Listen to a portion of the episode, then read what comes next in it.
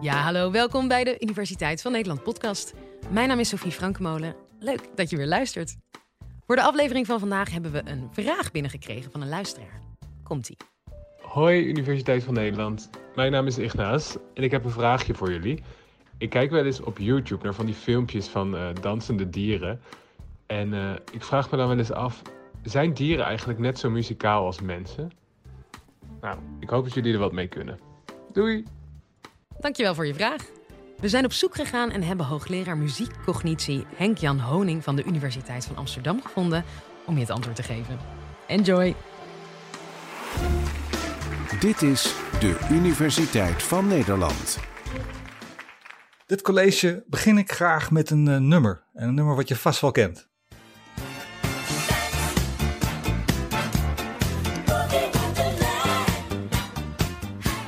Ja, wat je helaas niet kan zien is dat er een uh, headbangende zeeleeuw in beeld is. Ze heet Ronan, uh, de headbangende zeeleeuw. Ik heb haar ontmoet een aantal jaar geleden in Santa Cruz in Californië. En zij kan precies op de maat van dit nummer haar hoofd heen en weer bewegen. Ze kan het als geen ander. Ze deed het zelfs beter dan ik uh, het kon.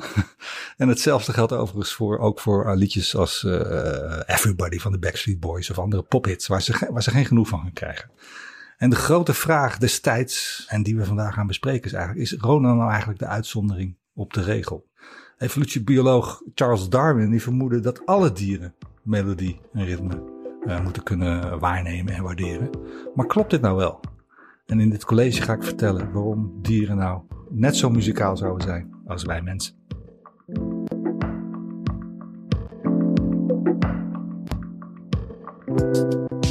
Om te zien of Darwin gelijk had, moeten we eerst kijken wat muzikaliteit is bij mensen.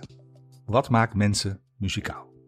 Om duidelijk te maken hoe dat zit, laat ik graag twee korte geluidsfragmenten horen. Het zijn twee huilende baby's. Met de vraag aan jullie: hoor je verschil? Dit is het eerste voorbeeld. En dit het tweede. Nou, je hoort vast het verschil. De eerste baby die huilt zoals je eigenlijk verwacht dat een baby huilt. Druk op die keel, hard aan het begin, druk valt weg en dan zie je, hoor je langzaam die toonhoogte naar beneden gaan. En de tweede baby die doet precies het omgekeerde. Die is zacht aan het begin, toonhoogte gaat omhoog en pas aan het einde weer een beetje naar beneden. Nou, die eerste baby, dat is een Duitse baby. En de tweede, dat is een Franse baby. Ik laat het nog een keertje horen. De Duitse baby. En de Franse baby. Deze geluidsvoorbeelden komen uit een studie van zo'n uh, tien jaar geleden. En je vraagt je af, waarom doen die baby's dat? Nou, en het zijn niet zomaar twee grappige voorbeelden. Ze hebben dat systematisch uitgezocht. Franse baby's huilen anders dan Duitse baby's. En de verklaring bestaat uit zeker twee componenten. De eerste is dat een baby eigenlijk al kan horen als ze nog in de buit zit. En dat klinkt ongeveer zo.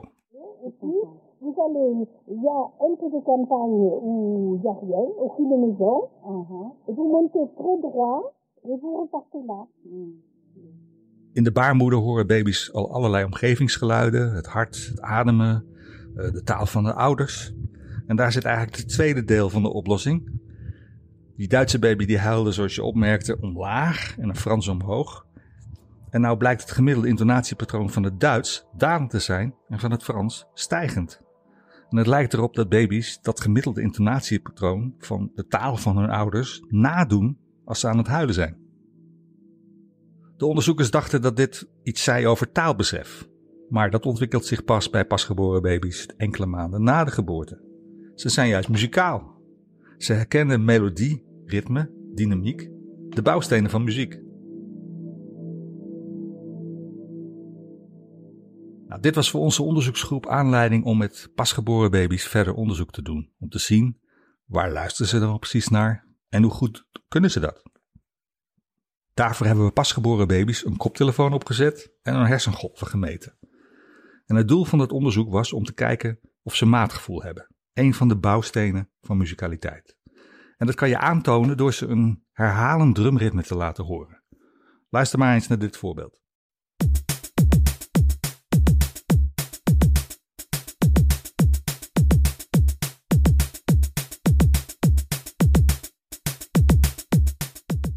Wat valt je op? Je hoorde vast dat het ritme een beetje hakkelde en dat deed het op twee plekken. Uh, muzikologen noemen dat syncopes. Een soort rare stilte. Je verwacht heel erg dat iets gebeurt. Er gebeurt niks. Heel hard niks. En dat valt ons op omdat we een maatgevoel hebben. Je beschouwt misschien jezelf als uh, niet muzikaal, maar dat ben je dus wel degelijk. Luister nog maar eens een keer.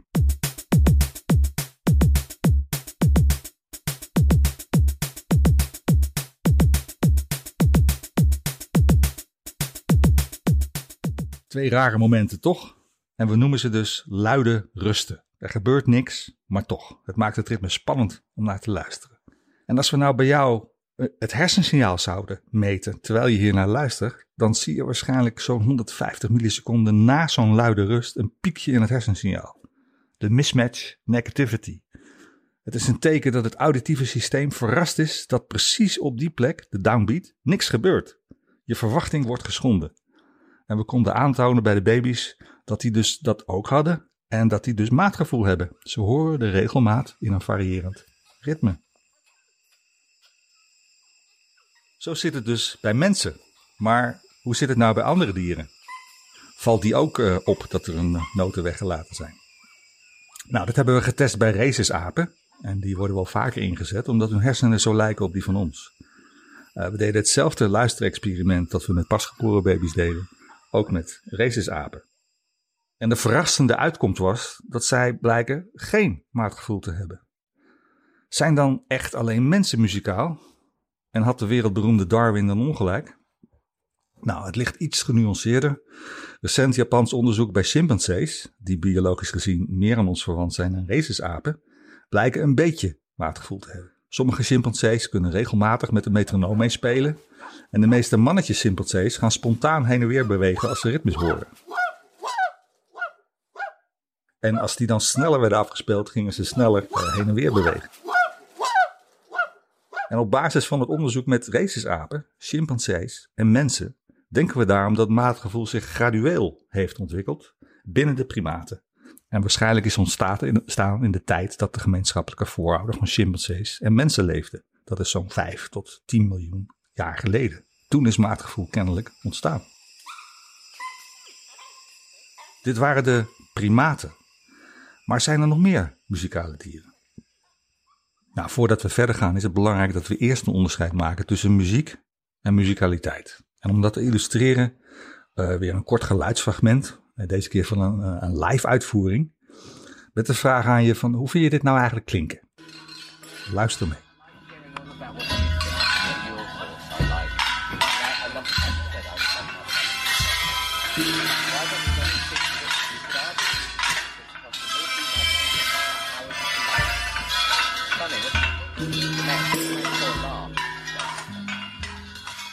Nou, dat klonk misschien niet helemaal lekker in je oren. Je dacht, wat, wat, hoor, wat, wat hoor ik nou? Maar als ik je nou vertel dat dit orkest niet uit mensen bestaat, maar uit olifanten, dan begint je misschien wat te dagen. Je luistert namelijk naar het enige Thaise olifantenorkest. Uh, olifanten kunnen dus prima muziek maken. En in dit geval speelden ze op allerlei percussie-instrumenten. Je hoorde misschien zelfs een mondharmonica. En ze hebben al meerdere albums uitgebracht. Ze zijn wereldberoemd. Maar in onze oren klinkt het misschien als muziek. Maar de vraag moet eigenlijk zijn: klinkt het ook als muziek in de oren van die olifanten? Daarom concentreren we in ons onderzoek niet op de vraag of dit nou wel of geen goede muziek is, maar wat moet je horen, weten of kunnen of iets, om iets als muziek te waarderen? Oftewel, wat moet je nou kunnen als een dier of als mens om muzikaal te zijn?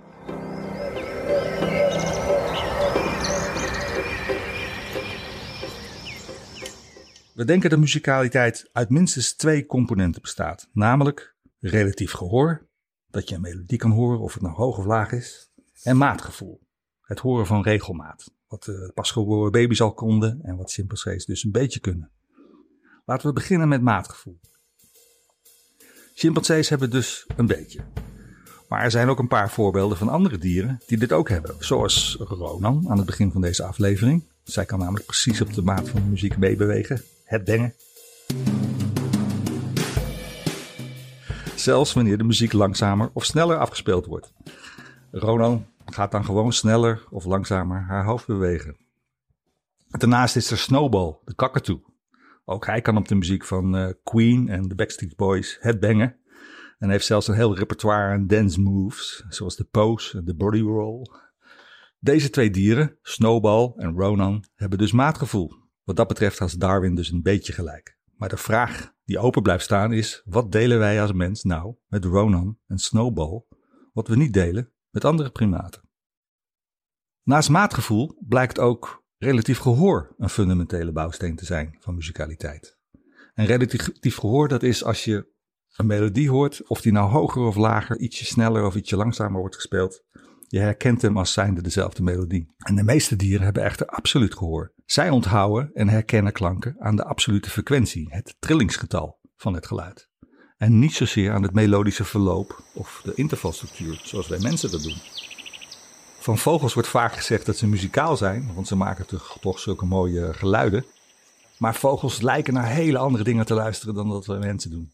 Dat kan ik illustreren ook weer met een geluidsvoorbeeld. Eerst een vogel zoals die normaal klinkt.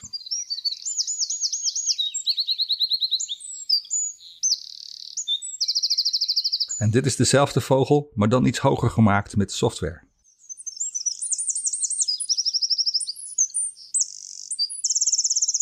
Nou, voor ons klinkt het als precies hetzelfde melodietje. Maar voor een vogel zijn dit twee verschillende vogels. Ze hebben dus iets wat veel meer lijkt op absoluut gehoor. En absoluut gehoor is goed te illustreren aan de hand van de, de smartphone-app die je misschien wel kent, Shazam. Eh, die heeft bij wijze van spreken ook een absoluut gehoor, dus die gedraagt zich ook een beetje zoals een vogel. Schotel Shazam maar eens een nummer voor wat je iets hoger afspeelt. En dan herkent de software het nummer niet meer, terwijl jij nog steeds het nummer herkent. Misschien niet eens door hebt dat het ietsje hoger was afgespeeld dan het origineel. Nou, het, dat proberen we dus te snappen in ons, in ons onderzoek. Hoe komt het nou dat wij mensen relatief gehoor hebben? En het voor ons makkelijk is om een melodietje te herkennen of het nou hoog of laag gezongen wordt. En waarom is het nou zo lastig om dat terug te vinden in de rest van de dierenwereld? We weten inmiddels dat sommige eigenschappen van musicaliteit, dat we die delen met andere dieren. En ik het voorbeeld van maatgevoel. Maar er zijn ook eigenschappen die uniek menselijk lijken. En misschien is relatief gehoor daar wel een voorbeeld van. Maar ik denk dat Darwin uiteindelijk in hoofdlijnen gelijk zal krijgen. En dat de mens en dier vergelijkbare gevoeligheden hebben in het luisteren naar melodie en ritme.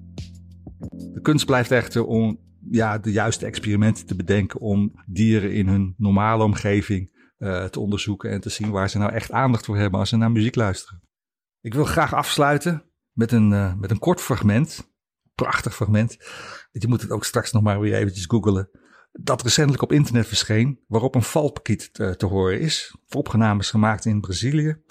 Uh, je hoort dat hij in het Braziliaans het melodietje zingt, maar ook met zijn poot op, met een soort kannetje op de vloer zit mee te tikken tegelijkertijd. Dus het is echt een, ja, een rasmuzikant. Komt-ie.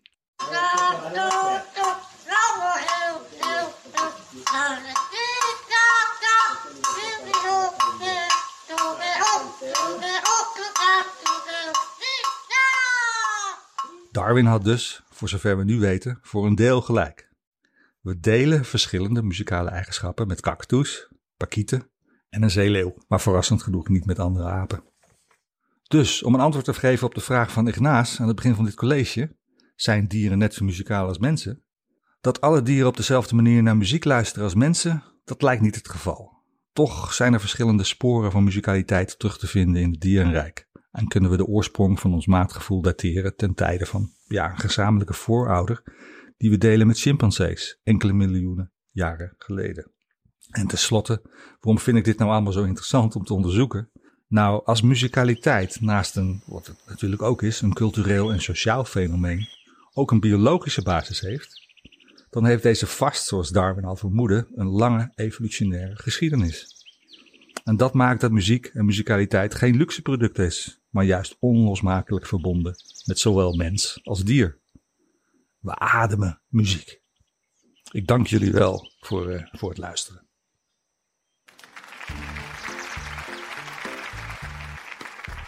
Ik hoop dat je het een leuk en leerzaam college vond. Vergeet je niet te abonneren op ons kanaal. Vinden we leuk. Mijn naam is Sophie Frankemolen. Graag tot de volgende.